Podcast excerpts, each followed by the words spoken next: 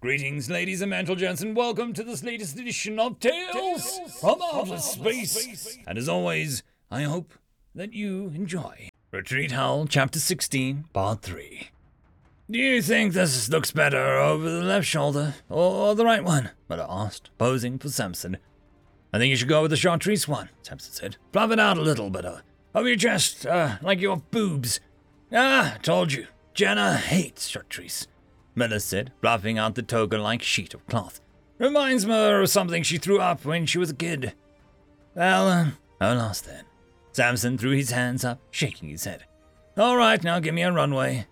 Miller turned around and walked away, and then turned back and stalked towards Samson. Hmm, yeah, not not twelve. And pose. Uh, oh, work it, work it, baby, work it. Uh, I could smack that ass. He turned to one of the Kishmen who had stopped to watch them. What do you think? Right shoulder? The man gave him a sidelong glance, shrugging with his ears. Yeah, that's what I thought, Samson said, nodding. He turned back to Miller. Yeah, no, Steve here says the right shoulder is terrible. You need to go with the left, but maybe try draping it over and twisting it back over your right shoulder. Miller, walking back over, carefully unwrapping the toga. Jenna's gonna love this. He paused, then dug into his pocket, putting his phone out a moment after Samson pulled out his. They exchanged a glance. Then Miller stripped off the toga. How much? Samson asked the merchant. He quickly counted out the first offer as Miller stuffed the toga into his backpack. Probably time to quit anyway. Our bags are full to bursting. Ready? Samson asked as Miller swung a pack onto his back. Yeah, he said, his business face falling back into place. Let's roll then, Samson said, turning to lead the way back out the market. They were near the edge of the square when he spotted the other group of Marines. Hey, there's Dubois! Dubois! he waved, catching their attention. They met the other four Marines halfway. Any ideas on what's up? Edison asked. Nope, Miller said. You? Dubois shook his head. Not a clue. But probably isn't good. He turned and led the way out of the town. You guys seen Kowalski's group? Not since uh, we split. You? Nope. Hopefully you'll run into them on the way. The door burst open and Gomez stormed in, blouse and hat, pants half buckled, shirt half tucked in. The woman on top of Kowalski squeaked in surprise, but he kept his hands in place and she kept riding. Go feck your own, Kowalski shouted and groaned. Fucking hell, man! Gomez dropped his blouse on the stool and stalked over to pick up a naked woman straight off Kowalski. She meeped in surprise and then indignation as she was unceremoniously dumped to the side. Dude, what the feck? Kowalski sat up, not even trying to cover himself, ready to deck the younger Marine. Check your fucking phone, Gomez said, pointing at Kowalski's pants. Shields is in trouble, big time. Fuck! Kowalski yelled, throwing himself back against the bed in frustration. After a heavy sigh, he stood up and started throwing his pants on. Sorry, babe. He grabbed the blouse and backpack, feeling the weight of the coin purse inside. Right, always gotta pay the ladies. He pulled one out and gave it a heft. How much did she say she was charging? One of these crown things? Seven? Ah, feck it. It only cost me fifteen bucks for over fifty of them. He shrugged and tossed the entire sack of coins at her. Keep the change. She yipped in surprise at the unexpected throw, then delight as he hopped out of the room, stuffing his feet into his boots. Bradford stormed through the town. Most Kishmen actively jumped out of her way. Following the shopkeeper's directions, she quickly reached the edge of town bringing the camps between it and the walls into view. The army camp was clearly marked and contained, but the refugee camps were scattered and far less orderly. Clusters of tents had been set up just about in any bare patch of dirt that could hold them. Just outside the town, next to one of such cluster, sat two trucks with several Marines passing out MREs and sacks of rice to an orderly line of refugees. The officer supervising the operation turned to her approach as she recognized First Lieutenant Washburn, Echo Company's supply officer. Ma'am, she said, stopping and snapping a salute. Sergeant Bradford, she said, returning it. Where's your battle buddy? I'm trying to find him, ma'am. She glanced at the Marines. Can I borrow two of your riflemen, ma'am? Washburn sighed. What stupid crap did Kowalski get up to now? It's not Kowalski, ma'am. Our yacht's been detained. Don't know why, she grimaced. I'm hoping it's just a misunderstanding but I've got a bad feeling, and uh, I'd rather be safe than sorry. And, ma'am, if I could call this up the chain. She raised an eyebrow and nodded. Brickle, Centelli. she called over her shoulder. Go with Sergeant Bradford. She turned back. I'll get on the horn with Mayers and Captain Spader. Try to get them back, or at least keep them from doing anything stupid. But don't do anything stupid yourself, Sergeant. Aye, aye, ma'am. Thank you, ma'am. She looked at a new backup. Let's go. Turning away from the trucks, she saw the rest of Second Squad rolling up from the town. She waited for them to catch up. On me, she said, turning and continuing down the road. Kowalski and Dubois eyed the extra Marines in full battle rattle before exchanging a glance, but they all fell in behind her. Bradford quickly brought them up to speed as they approached the Ganlin camp, and they all settled into a loose formation behind her as they marched up to the sentry at the main entrance. Glancing nervously at the squad of humans rolling up on his post, the young Kishman nervously gripped his pike. He was brown and cream colored, and his short, wide snout more looked like a cougar than a fox. Do you understand English? Bradford asked, marching right up in front of him. She noted the lack of rank insignia on his uniform. Piker, their equivalent of private. Yeah, yes, I, I, uh, is that what you're speaking? He was rather shorter than Wren, and had a tilt to his head up to meet her eyes. Good! An artificer attached to my unit was recently detained by several soldiers of the royal host. We was brought through here. I, uh, what? What, what did he look like? Pitch black. He's from Yuntar. Well, I, I, I don't know any artificer passing through recently. Most of them will get what rallied we can send back to the main army. He straightened, trying to look intimidating. I can't say beyond that. I'm not supposed to talk to the host business with anyone not sworn to the king. Listen here, piker, she said, getting right in his face, practically touching his snout with her nose. One of my men is missing. He was last seen being detained by soldiers from the royal host. She spoke slowly, emphasizing each word. Was he brought through here? I, I don't know if he was an artificer, and I'm not supposed to talk. I'll take that as a yes then. She turned away from the sentry. Come on, she said, stepping into the camp. Wait, you can't just. The sentry's pike glided to the ground, followed a moment later by the sentry as he stumbled back from Kowalski's heavy shoulder check. Bradford didn't even look back as she and her squad entered the camp. Wren's head ached, but that was the least of his concerns. He glared at Kalai as his hands were unbound and his uniform blouse and shirt were stripped from him.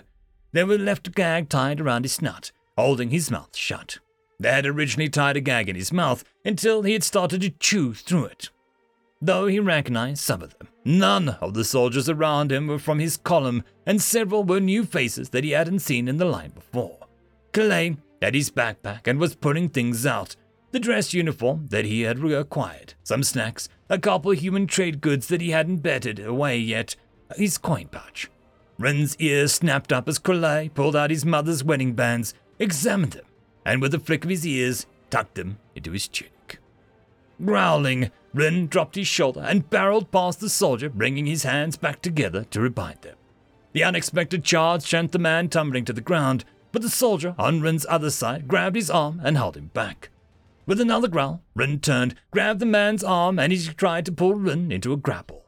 With a twist of his hips he learned from the Marines, Wren threw him off balance, and a sharp strike broke his arm with a loud pop.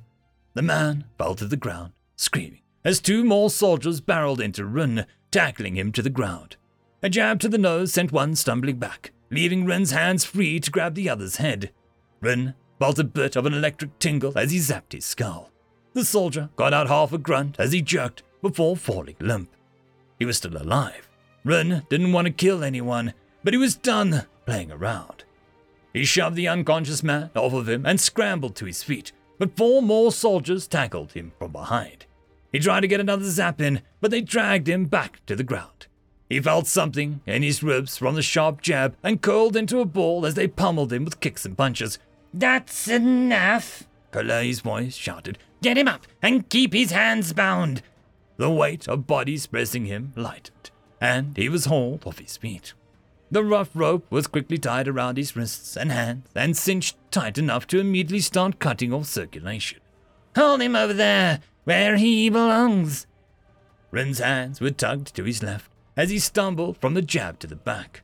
He pulled him into a cleared area where a crowd had already formed and up onto a raised platform. He received several jabs and a few kicks as they untied his hands, then strung him between two beams of a frame that stood atop it. One of his soldiers spat at him. Another soldier hauled the drum over to the front of the platform and upended it before stepping aside and snapping to attention. An officer with Knight Captain's insignia strode up and sat down on it. That's Knight Gallant Leshen. He's like Line Captain, not the Line Commander. Did Knight Captain Ayan die in the battle? He must have. You're being relieved. A steward walked up with a tea tray. He handed it to the soldier who brought the drum, who held it while he poured the cup of tea. What are the charges, Pike Master? Leshen asked, receiving a teacup and plate from his steward. Calais, the Pike Master's second, stepped forward, holding up a sheet of parchment. Second artificer in charged with dereliction, desertion, and cowardice in the face of the enemy. And what evidence do you have of those charges?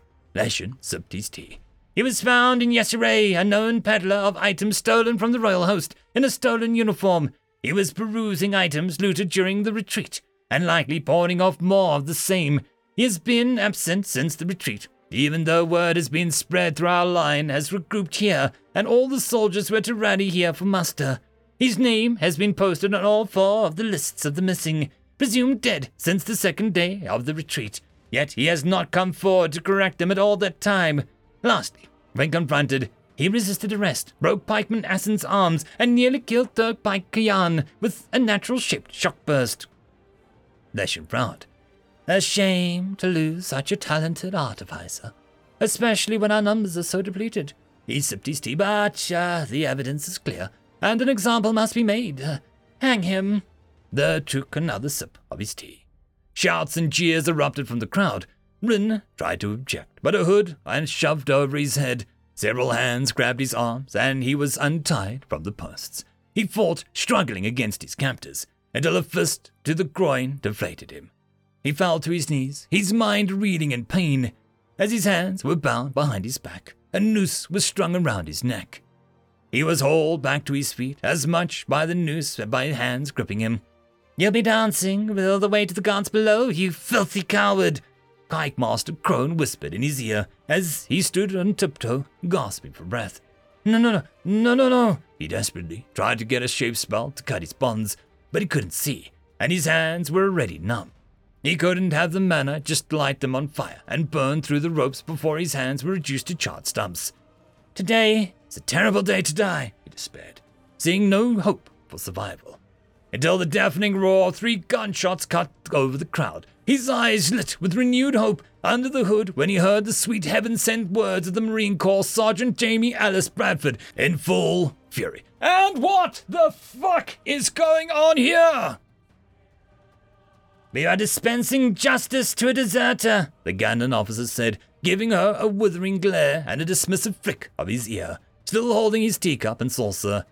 Bradford had only been a sergeant for a few short weeks, but she was the daughter of a 30 year sergeant major, who was the son of a 30 year sergeant major, who was the son of a 20 year gunnery sergeant who stormed the beaches of Iwo Jima.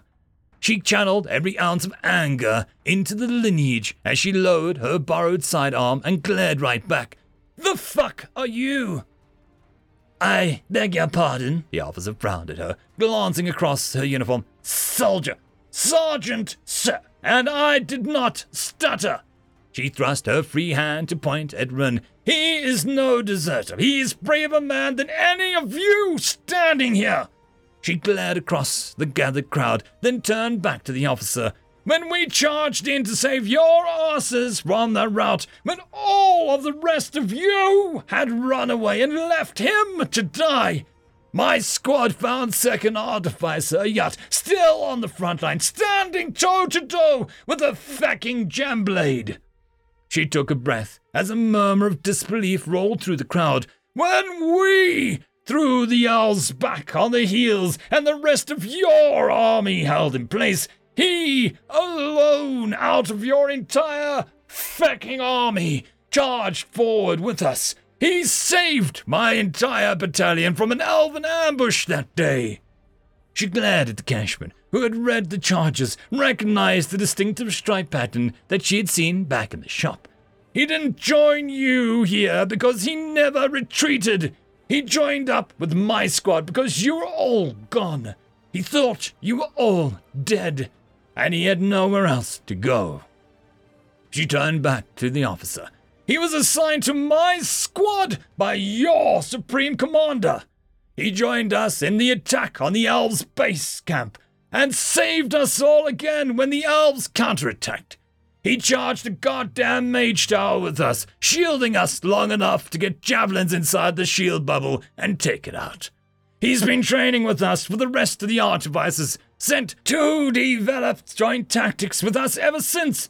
She glared at the officer, daring him to try her. If he were a Marine, he would have earned a goddamn Medal of Honor. And you jerks are trying to hang him for fucking desertion. The Kishman officer met her gaze, his chin raised, her ears swept back in the precise angle. She hefted a pistol.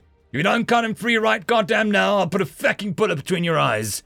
The officer narrowed his eyes and his ears swept low. Had barely moved a muscle otherwise.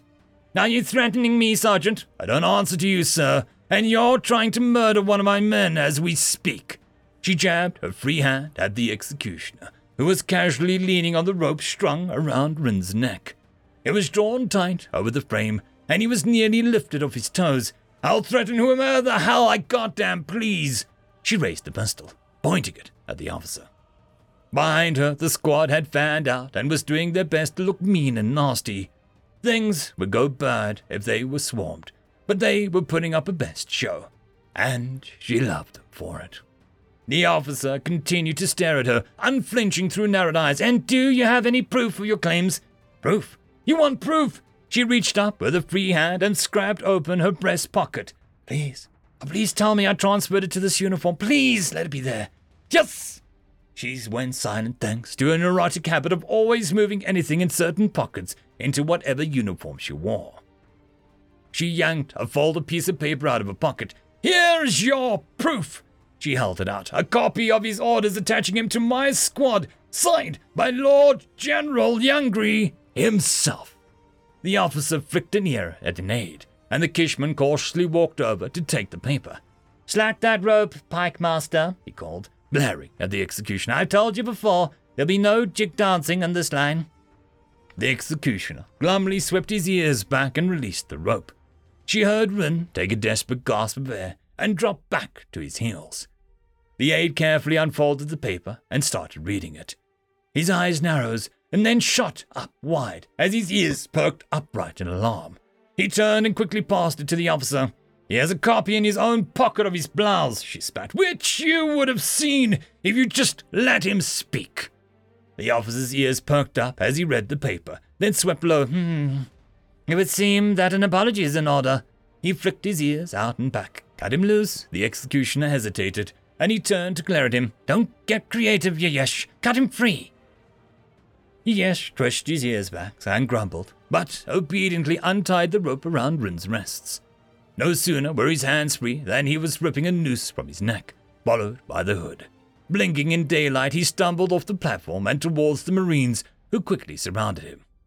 Bradford lowered the pistol and returned it to the Marine that she had borrowed it from. And his stuff? The officer looked up at the striped Kishman and flicked an imperative ear at him. He slouched and walked away, and the officer turned back to Bradford. My apologies, Sergeant. We received a tip that we might find a deserter slinking around to pawn shops. It would seem that the tip was in error. I think you can safely shoot the bastards as unreliable, sir. She gave a snort and flicked his ears up in amusement. The striped Kishman returned and handed Kimber a bundle of what was Rin's blouse, undershirt, and shoulder bag. Rin broke away from Dubois, who was holding him up, and stumbled over to desperately paw through it. Where are the bands? He looked up at the striped Kishman. Where are my mother's wedding bands? Second Pike Kaloi, the officer growled, glaring at him. Give him his things. The striped Kishman sheepishly lowered his ears. He pulled a small bundle from the inside of his tunic and handed it to Rin.